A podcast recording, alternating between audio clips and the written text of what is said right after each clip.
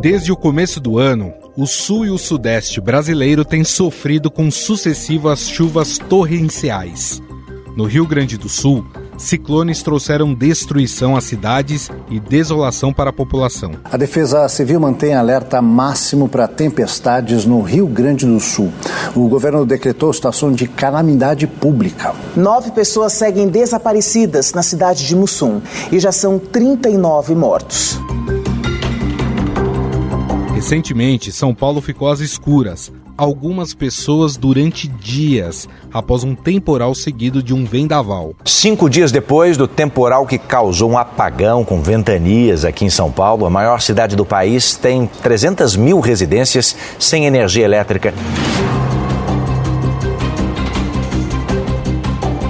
Aqui no Sudeste, passamos a semana à base de água gelada, ventiladores e ar-condicionado para tentar aplacar o forte calor. Em todo o país, 2.707 municípios estão sob alerta máximo por causa da forte onda de calor que atinge o Brasil nesta semana. Esses dados são do Instituto Nacional de Meteorologia. O alerta de calor segue para 13 estados e o Distrito Federal durante o dia de hoje. Aqui em São Paulo, um calorão ontem e os termômetros podem bater novo recorde de temperatura. O órgão federal estendeu até hoje o alerta de grande perigo em diferentes estados. A situação atinge principalmente as regiões Sudeste e Centro-Oeste, mas também se estende por outras localidades do país. O cenário tem sido impulsionado pelo El Ninho, fenômeno que favorece o aumento da temperatura em várias regiões do planeta. O El Ninho também está ligado à recorrência de temporais e ciclones no sul do país e à severa estiagem na Amazônia, onde a seca dos rios tem atrapalhado o transporte fluvial e contribuído para queimadas em alguns pontos da floresta. E a seca prolongada fez 13 cidades decretarem situação de emergência no Amazonas. A redução do nível dos rios comprometeu a navegação e tem dificultado o escoamento da produção da Zona Franca de Manaus.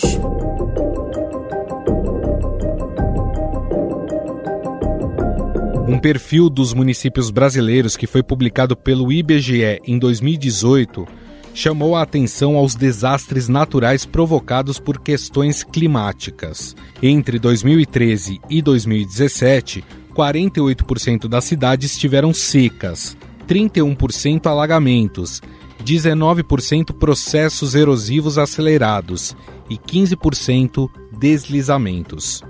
O Instituto constatou ainda que 59% dos municípios não possuíam instrumentos de prevenção de desastres e somente 14% contavam com um plano de contingência ou prevenção para a seca. Isso abre para a seguinte pergunta: As cidades brasileiras estão preparadas para as mudanças climáticas?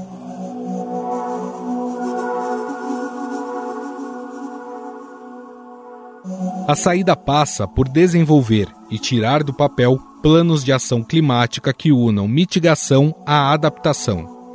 Campinas, no interior de São Paulo, já inclui soluções baseadas na natureza nos seus planos de ação climática.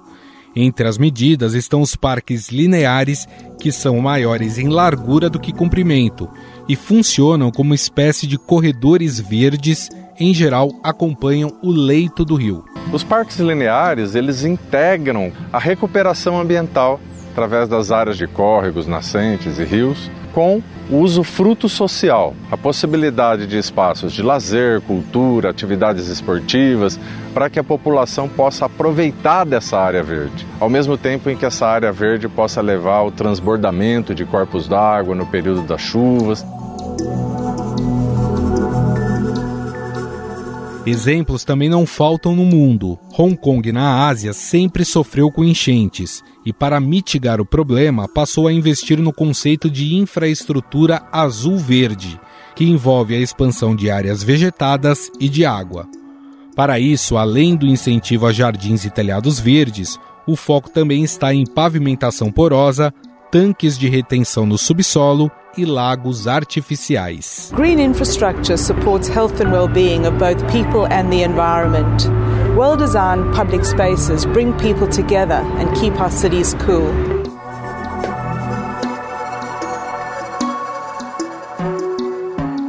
Wellington, na Nova Zelândia, lidera o índice das cidades ambientalmente seguras da publicação inglesa The Economist. Preocupados com o aumento do nível do mar, as ações focam em evitar o desenvolvimento em áreas de risco, redesenhar infraestruturas, construção de proteção, como paredões e revegetação de dunas de areia. Mas a realidade é que as grandes cidades brasileiras não têm a resiliência necessária para lidar com os frequentes eventos climáticos extremos. E isso vem gerando uma preocupação por parte do governo.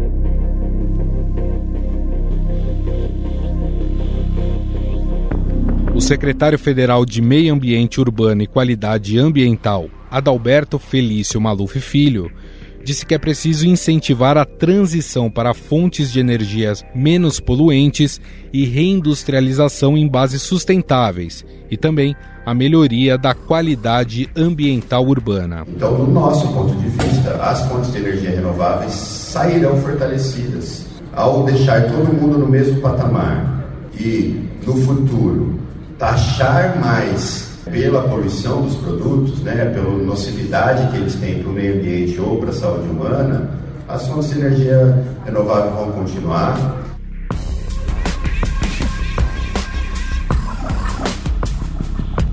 Afinal, como se preparar para enfrentar as mudanças climáticas nas cidades? Os governos têm se preocupado com essa nova realidade? Sobre esse assunto, vamos conversar com o Dr. Paulo Saldiva, professor titular do Departamento de Patologia da Universidade de São Paulo.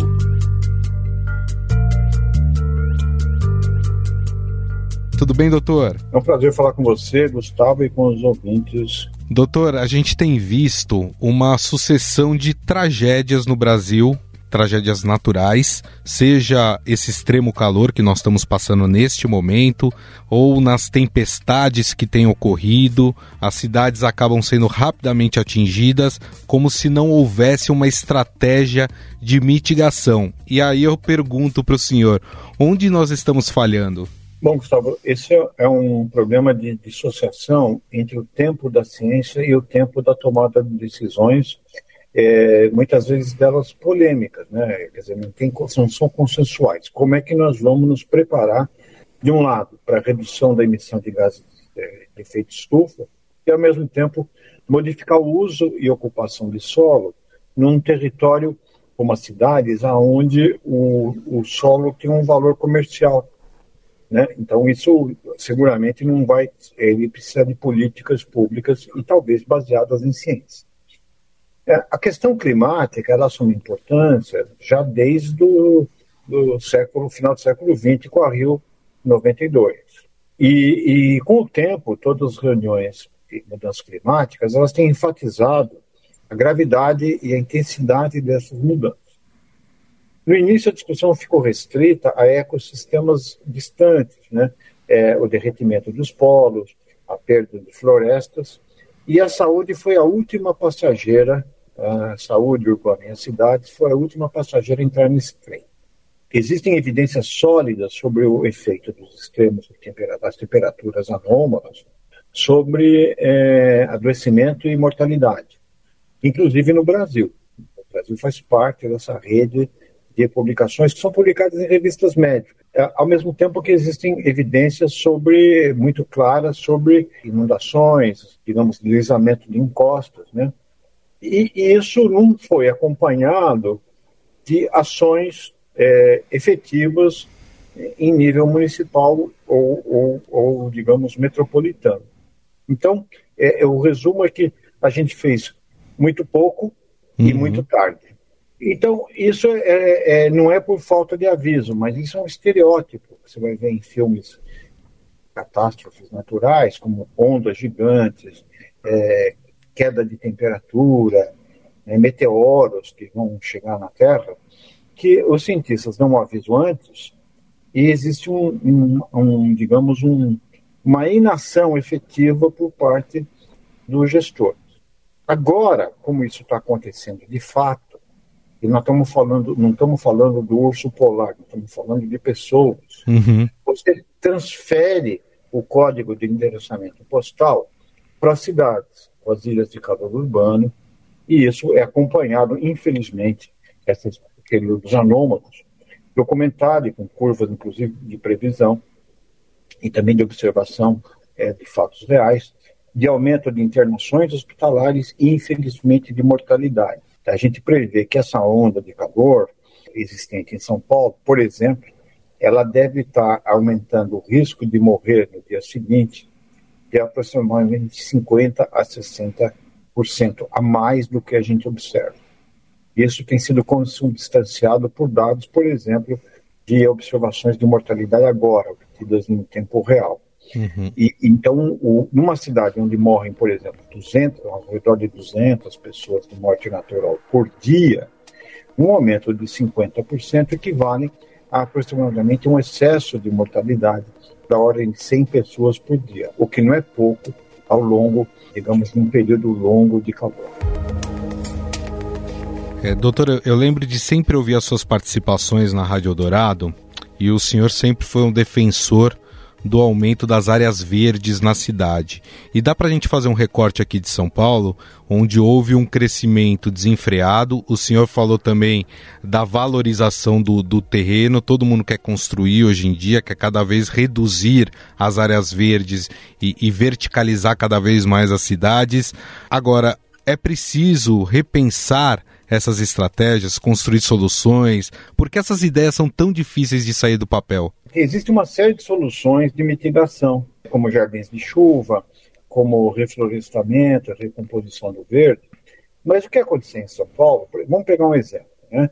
Vou comparar dois extremos da cidade: o extremo da Zona Leste e o extremo da Zona Sul. Na Zona Leste, a gente construiu é, desertos de concreto e asfalto é, você não tem nem espaço para plantar árvores e, e, não tem nem calçada para poder você fazer um projeto de, de, reconstrução da cobertura vegetal. Enquanto que na Zona Sul, é, eles são, a, a, população é mais vulnerável a ondas de frio.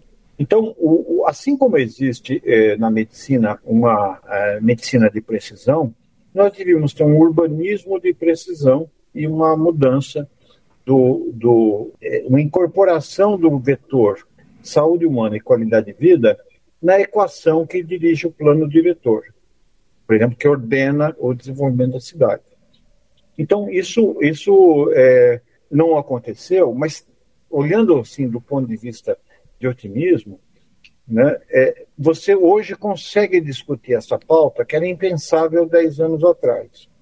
E, e segundo, você cria um ambiente político capaz de fazer com que um gestor ele incorpore isso é, no seu discurso e possa implementar medidas que por vezes são contradizem alguns setores mais organizados da cidade, como por exemplo o mercado imobiliário. Então o, a gente vê, por exemplo, que a vulnerabilidade climática, ela tanto para inundações, para enchentes, para doenças infecciosas como é, é, as arboviroses, por exemplo, dengue, zika, chikungunya, elas dialogam muito com o meio ambiente, mas afetam predominantemente as, as pessoas que têm menos capacidade de se defender. Por exemplo, para se defender do calor, você, medidas individuais, é, a capacidade de executar medidas individuais varia muito com a renda. Instalar um ar-condicionado não é para todo mundo em São Paulo. Sim. Então, isso significa que, além da questão ambiental e de saúde, existe uma, uma questão de direitos fundamentais da pessoa. Porque ela, por si, ela não tem condições de se defender. Ela depende de políticas públicas. E eu faço uma analogia com nós mesmos. Muitos de nós que temos hábitos não saudáveis ou temos um estilo de vida meio maluco, é, muitos de nós repensamos a nossa vida quando doentes é, quando numa situação crítica onde você reflete sobre o, o rumo da vida que você está falando. Quer dizer, conselhos, advertências preventivas, têm menos efeito do que a doença, do que o adoecimento. Então, a, a cidade está doente, ela está com febre, e, e, a capacidade de lidar com essa febre nos diferentes órgãos e sistemas, que eu mal comparo com bairros, uhum. é, é, ela é, varia conforme a renda e o código de endereçamento postal.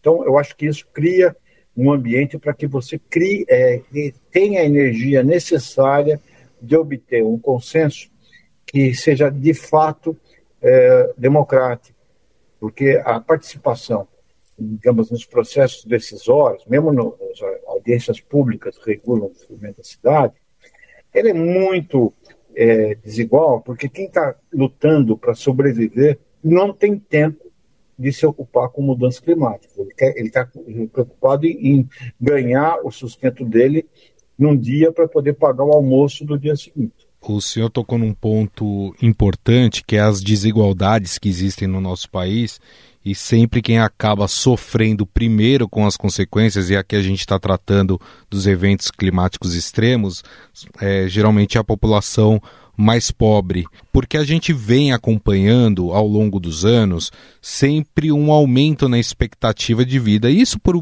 inúmeros motivos, evolução da, da ciência, evolução da medicina, mas esses eventos climáticos sendo mais recorrentes, isso vai fazer com que a gente tenha uma curva descendente, quer dizer, a gente vai ter um, um, uma expectativa de vida menor conforme esses eventos climáticos aumentem?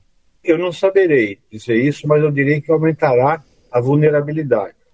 Quer dizer, a, a, existe um fenômeno relativamente recente, que é o aumento da quarta idade, que são as pessoas acima de 80 anos, que tem uma vulnerabilidade aumentada. No caso das mudanças climáticas, os mecanismos de termorregulação, ou seja, é, que a gente adaptou né, é, ao longo de, da evolução dos sapiens é, ao redor de 300 ou 400 mil anos, eles aconteceram lentamente. E, só que a mudança climática, é, pode ser que a gente se adapte a isso no futuro, mas algumas pessoas terão menos capacidade adaptativa. Quer dizer, enquanto nós temos um termostato que tenta regular a nossa temperatura, é, nesses, nessas pessoas muito é, com idade avançada, ele quebrou. Ele não consegue sentir é, se regular adequadamente para o calor. Ele não vai morrer de hipertermia, sabe, Gustavo? Não é aquele, aquela doença. Hipertermia é uma situação clínica muito é, peculiar. Uhum. A gente já pode ter visto hipertermia induzida por exercício, em chegadas de maratona, que pessoas chegam esfalfadas, com alterações de consciência, desidratação intensa, temperatura superior a 41 graus, é, e, e, e, até resultados em aumento de enzimas que que, que falam de inflamação. As pessoas morrem da incapacidade, do agravamento das doenças crônicas que possuem. Então, nesse aumento da mortalidade observada, ele, a, o calor não vai aparecer no atestado de óbito. Uhum. Vai aparecer descompensação de diabetes, vai aparecer AVC, vai aparecer infarto do miocárdio. Por exemplo, as doenças vasculares, quando você perde muito líquido, é, o sangue tende a ser hemoconcentrado, ficar mais concentrado. Isso favorece a formação de trombos. Se isso acontecer num órgão vital, como o cérebro, o coração, o, território que, que irriga os órgãos do intestino, você vai ter infartos desses respectivos órgãos. É, o rim vai ter que trabalhar em dobro, tanto que você vê que nos dias de quando você está desidratado, a cor da urina muda é, para mais escura, porque o rim teve que absorver o máximo possível de líquido, causando uma sobrecarga ao rim a diminuição do fluxo renal favorece a, a digamos, a, a, infecção urinária, porque as bactérias têm, é, podem ascender mais fácil para a bexiga e para os rins. O pulmão, que tem que manter o ar dentro de uma temperatura ao redor de 36 graus, quando você tem é, é, as vias aéreas têm que trabalhar em dobro, e com isso elas perdem a capacidade de resistir a agentes infecciosos.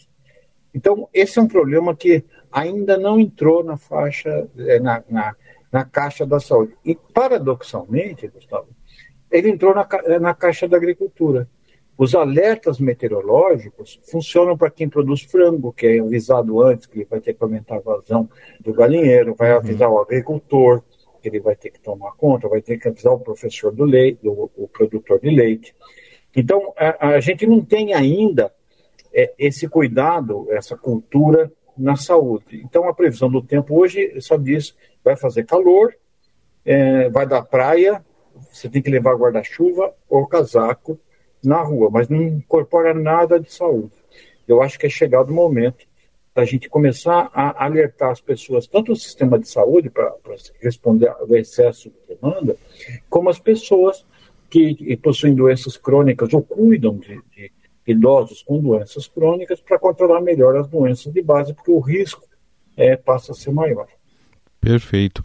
Para a gente encerrar, doutor, queria exatamente falar sobre isso. O quanto que o nosso sistema público ele está preparado para esses eventos climáticos e, e, e tudo que ele traz né, consigo, e o senhor falou de algumas dessas coisas. E, e diante desse cenário, é, doutor, esses eventos climáticos eles contribuem também para o surgimento de novas pandemias? Não há dúvida, né? Nós tivemos por exemplo, febre amarela em São Paulo, é, é, quando você toma, e, obrigando a população a tomar vacina febre amarela quando você ia para a Zona Norte. Tá? Em 2000, e não foi distante, foi 2017 e 2018. A dengue, zika e chikungunya, cuja larva de mosquito eclode com mais facilidade nesse, quer dizer, você chove demais, acumula líquido em poças de lixo, em, em margens de córregos, que, que, que e, e, e, ao mesmo tempo o mosquito desenvolve resistência a, aos inseticidas que são aspergidos né, na, nas cidades. Então, com isso, o, nós temos curvas ascendentes dessas chamadas arboviroses, que está é, ficando não uma, é, é, uma epidemia, mas está virando uma endemia com números cada vez maiores. Nós estamos mudando a geografia das doenças infecciosas, tendo doenças infecciosas onde não tinha, como, por exemplo, a febre amarela, a malária. Quando você tem uma escassez de água, você pode contaminá-la, é, aumentar a contaminação. Basta aqueles, por exemplo, no caso de São Paulo, desculpe usar São Paulo como exemplo, mas quando você passa num período de muito calor e seca ao redor das marginais, você percebe que o odor muda. Porque o volume de água caiu, mas a, a, a, o volume de, de, de, de sujidade que está sendo depositada não caiu. Então você concentra a, digamos, os patógenos de natureza infecciosa é, no, com mais eficiência, porque você aumentou, diminuiu a água que dilui essa, essa carga. Quando inunda e, e, a pessoa tem que entrar na água ou, ou, atravessar uma rua, isso vem junto bactérias como a leptospira, vem junto vírus de transmissão orofecal, ou você vai ter, é, vai ter que, você aumenta a quantidade de coisa que está no bueiro e no esgoto. Né? Uhum. Né? Você aumenta o risco de você ter hepatite. Então, é, nas duas circunstâncias, os extremos climáticos estão associados com adoecimento, e não só para doenças crônicas, mas também para as infecciosas. Perfeito. Bom, nós ouvimos o professor titular do Departamento de Patologia da Universidade de São Paulo, Dr. Paulo Saldiva, a quem mais uma vez eu agradeço a gentileza pela entrevista. Muito obrigado, viu, doutor? Eu que agradeço ao Gustavo e, e cumprimento é, todos os ouvintes. Estadão Notícias. O Estadão Notícias desta sexta-feira vai ficando por aqui. Contou com a apresentação minha, Gustavo Lopes. O roteiro, produção e edição são minhas, de Jefferson Perleberg e Gabriela Forte. A montagem é de Moacir Biasi. Mande sua mensagem ou sugestão para o nosso e-mail podcast@estadão.com. Um abraço e até mais.